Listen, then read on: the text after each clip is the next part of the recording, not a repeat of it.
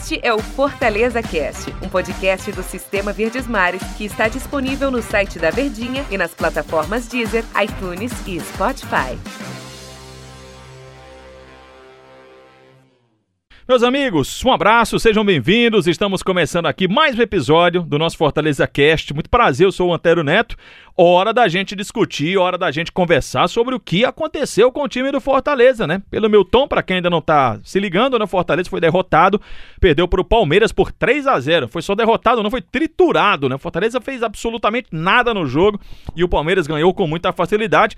3 a 0 foi o placar do primeiro tempo. Mas para ajudar nesse papo aqui, nessa conversa e tentar entender se foi fácil, se não foi, quais foram os erros do time do Fortaleza, a companhia sempre agradável de Antônio Alexandrino. Tom Alexandrino, tudo bem, Tom? Ora, tudo bem, né, Antero? Tudo tranquilo. Tudo beleza, tudo bem. Tom, é, eu, eu tinha uma expectativa Eita. muito grande no Fortaleza, porque ele entrou em campo sabendo o seguinte: poxa, só depende de mim, não é fácil, mas depende de mim. Se eu ganhar, eu tô na Série A. Porque o Vasco tinha perdido, tá rolando uma confusão, anula, não anula, aquele negócio todo. Mas até o momento que começava o jogo, o Vasco tinha perdido a partida.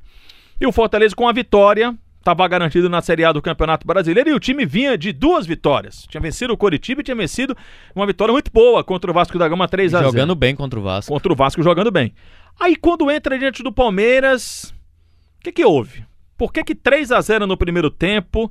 Por que que o jogo não aconteceu? Por que que foi um time tão dominado facilmente? Dois pontos importantes, né? Eu acho que quando você enfrenta um adversário superior a você numa Série A de Campeonato Brasileiro, você precisa fechar mais a casinha. Você precisa buscar fechar mais os espaços para poder é, jogar em contra-ataque, né? Explorar o erro do adversário. Segundo ponto, escalação errada. O David ele não é ponta as vezes em que ele foi utilizado como ponta para poder voltar e fazer essa marcação, fechar ali os lados, ele sentiu dificuldades. Por isso que ele joga como segundo atacante. E aí a escalação utilizada pelo Enderson na minha cabeça, ela foi equivocada. Porque em nenhum momento em nenhum momento você pode observar o David baixava a sua linha para ajudar o Bruno Melo na cobertura dele. Uhum. Em nenhum momento. E quando ele não baixa, você desestabiliza o sistema de marcação. Quem é que saía para fazer a cobertura? Ronald. Ronald saindo, o Felipe ficava sozinho na cobertura. E o Fortaleza a todo momento levou bolas na, é, bola nas costas nesse quesito. Com outro detalhe, o Palmeiras é uma equipe que joga de uma maneira diferente. Ele atua num sistema de jogo onde os brasileiros, aqui no futebol brasileiro, dizem que é um sistema ultrapassado. Velho 3-5-2, né? Uhum. Só que sem um centroavante. Quando você atua nesse sistema, você fecha três zagueiros e libera os cinco jogadores de meio campo para circular. Foi nessa circulação que o Fortaleza perdeu no primeiro tempo. E aí, o que é que o Anderson faz? Ele conserta quando leva o segundo gol. Ele é para ter consertado quando levou o primeiro e estava levando pancada direto, estava contra as cordas. É tanto quando ele leva o segundo gol, ele bota o Romarinho para a direita para ajudar o Gabriel Dias e ele joga o Igor Torres lá para a esquerda para ajudar o Bruno Melo. Aí o David volta para sua origem. Então ele demorou muito a Eu ter um poder de reação no jogo. Contra o Vasco, o Fortaleza jogou com Luiz Henrique, Igor Torres, David e Wellington Paulista. Isso. O David era no Vasco era, foi diferente do que foi contra o Palmeiras, porque na minha cabeça não, não teve o Luiz Henrique, eu até te perguntar se fez muita falta. E muita. aí o Fortaleza colocou Romarinho, né, substituindo na minha cabeça imediatamente esse jogador, Igor Torres, David e Wellington Paulista. Onde é que foi o erro aí dessa do Vasco para a utilização do David no jogo do Palmeiras? A diferença é que eu não entendi exatamente qual a posição que o David iria se colocar na partida. Porque quem, de fato, na partida contra o Vasco, quem jogava como um segundo atacante, de fato, era o Torres. O Luiz Henrique. Ah, Luiz Henrique. Contra o Vasco. Sim. Mais posicional. Só que a diferença é, o Iago Pikachu ele não subia. Ele subiu muito pouco pro ataque. Então o David não teve muito trabalho ou muita obrigação naquela recomposição. E o Vasco não subindo pelo lado direito automaticamente dá um pouco mais de liberdade. E é, e é um sistema de jogo completamente diferente. Era um, o famoso 4-3-3, 4-2-3-1, que todo, todo treinador brasileiro, que os clubes brasileiros jogam na mesmo, no mesmo formato. O Palmeiras não. A maneira com que o Palmeiras joga, você precisa agrupar todo mundo. É tanto que o Palmeiras não fez jogadas pelo lado direito ali do Gabriel Dias, porque o Igor Torres voltava. Quando o Romarinho foi para aquele lado também, da mesma forma. Então o Fortaleza começa errado na sua maneira de jogar, na sua maneira de atuar e a formação. Leva os três gols, aliás, leva os dois gols, ele muda, volta ao que era para ter sido desde o início, só que leva o terceiro gol por um erro do Ronald, que estava saindo, não fechou a marcação e o Felipe ficou sobrecarregado. E aí, meu amigo, para você voltar pro segundo tempo, Um leva, tre- levando 3 a 0 Não, acabou, tinha mais jogo não. Palmeiras administrou o jogo. Foi, foi na boa. O Fortaleza não tinha, não tinha como ter forças pra lutar, pra reagir. Caberia uma reação se o Palmeiras fosse obrigado a sair. Se o Palmeiras saísse, ele daria liberdade pro Fortaleza. Bom, agora, é, como é que fica psicologicamente, Tom, pra enfrentar o Bahia? Bahia é vida ou morte, né? é, rapaz, é Vida ou matar ou morte? morrer. É, não, se ele vence, ele tá na Série A. O Sport joga contra o Bragantino. Se vencer, o Sport faz a parte dele. É, Nessa segunda-feira, então, já podemos ter uma vaga a menos. Tomara que não. Aí tem Vasco, ficariam Vasco, Goiás, Bahia e Fortaleza lutando pelas duas vagas. O esporte já, tava, já estaria se salvando. No sábado, se o Fortaleza vencer o Bahia, também está resolvido. E ainda deixava um asteriscozinho aí no Vasco, que Ah, ninguém um sabe o que é que vai acontecer em relação a essa partida, Vai né? ter muita, vai ter É. muita confusão. A gente já teve só um, um Ah. espaço, só abrir um parênteses, Tom. A gente já teve erro de VAR e a confirmação de que o VAR errou. Foi naquele jogo do São Paulo e Atlético Mineiro. Sim, 3 a 0 Atlético. O São Paulo fez um gol e o VAR é, é, é, como é que é? erradamente anulou o gol, dizendo que o jogador do São Paulo, acho que era o Pablo que Mesma, linha de, mesma situação de linha de impedimento. Mesma situação, linha de impedimento. Só que hoje o cenário é diferente, é briga pela permanência, não. Esse resultado pro Vasco, ele é terrível. Terrível, terrível. Mas isso é outro assunto. Acho que o Fortaleza tem nem que pensar nisso, não. Vai ter que fazer a parte dele.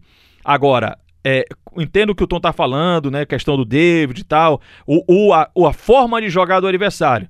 Mas o Fortaleza ele vai ter que jogar mais contra o time do sim, Bahia. sim. né?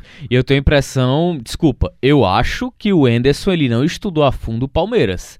Ele não sabia exatamente como o Palmeiras, Palmeiras vinha jogar. Em relação ao psicológico que você perguntou, eu acho que não.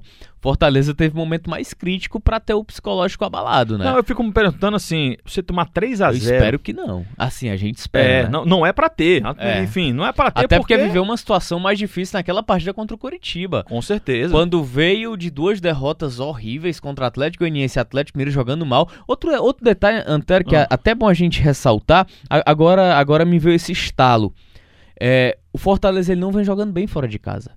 Foi mal contra o Atlético, os Atléticos. Foi Verdade. muito mal contra os Atléticos. Verdade. Foi muito mal contra o Palmeiras. Só que em casa ele vem conseguindo fazer a parte dele. É. Então, Menos mal, né? É, menos mal. É um cenário que é pra se observar, não é algo não, não é algo certo, não é algo que você tem um pensamento fechado, mas coincidentemente a produção do Fortaleza ultimamente nos jogos fora de casa, elas vêm sendo muito ruins. Quando eu falo da questão psicológica, é porque, por exemplo, o time vinha dessas duas boas vitórias. Você tinha a questão de que, poxa, você tinha um ânimo a mais de se vencer, tava lá. E pela primeira vez o Fortaleza toma três gols de diferença, né? Verdade. Pela primeira vez no campeonato, uma defesa que é um ponto forte do time do Fortaleza nessa competição, tomou uma diferença de três gols. Teve aquela derrota pro Internacional. 4 a 2. Foi 4 a 2 tomou quatro gols, mas fez dois. Então, a diferença de dois. Três gols de diferença, primeira vez. E, e também é, é a segunda vez apenas no Campeonato Brasileiro que o Fortaleza sofre mais de dois gols, né?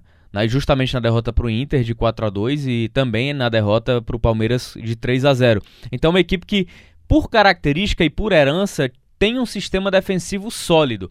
O Enderson tem uma característica ofensiva, é um cara que gosta do seu time jogar pra frente, mas tem horas que você precisa abdicar disso. Rogério tinha a mesma metodologia. Quando começou a levar sapatada, ele passou a entender que precisava se retrancar e também utilizar uma equipe que aprendesse a, a se fechar. Então é o grande dilema dos treinadores, equilíbrio.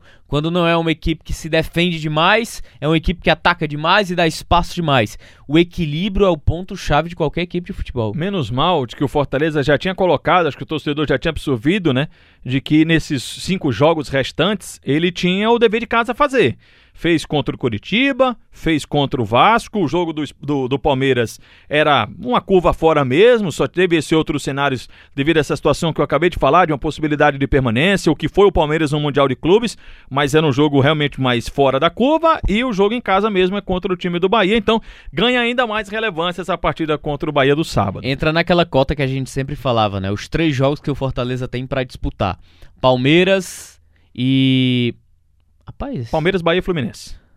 Não, é, é porque antes os- era Palmeiras e Atlético Mineiro tava na, na conta do erro do Fortaleza, É. na, na margem de erro e Fluminense Exatamente. também. Fluminense eu nem falo tanto porque a ideia é chegar na 38ª rodada livre, Livre. sem pressão, Até jogar com o Fluminense, que, que já tá, inclusive, com vaga garantida na Libertadores. Isso, exatamente. E aí o jogo do Fortaleza, o campeonato era contra esses duelos mais diretos, pra fazer nove pontos. Mais da metade do caminho ele já pavimentou. Por isso que o, o campeonato é contra o Bahia. Eu sei que é chato, é ruim perder por 3 a 0 da maneira como foi, é dolorido, o torcedor não gosta, porque volta de novo aquela margem de, de insegurança. Tudo aquilo que Fortaleza conquistou nos dois jogos se retrai, volta duas casinhas pro sentimento do torcedor. Mas é o campeonato do Fortaleza tem que ganhar do Bahia. Na pior das hipóteses, pra depender dos outros, o empate é, talvez assegurasse. Porém, pra não depender de nada, Ganhar o jogo. ninguém, ganha esse jogo e vai-se embora. Então, valeu, obrigado. Até Valeu, a próxima. foi bom demais, Vai ter hein? muita coisa pra gente conversar nessa semana até o jogo contra o Bahia. Rapaz, aquela nossa amiga precisa mais de humildade, né? Preci- Eu acho que Precisa. sim. Vamos conversar, né? Vamos, vamos. conversar Bater um com ela. papo. Vamos bater um papo. Valeu. Valeu, Tom. Tchau, pessoal. Até a próxima. Este é o Fortaleza Cast, um podcast do Sistema Verdes Mares que está disponível no site da Verdinha e nas plataformas Deezer, iTunes e Spotify.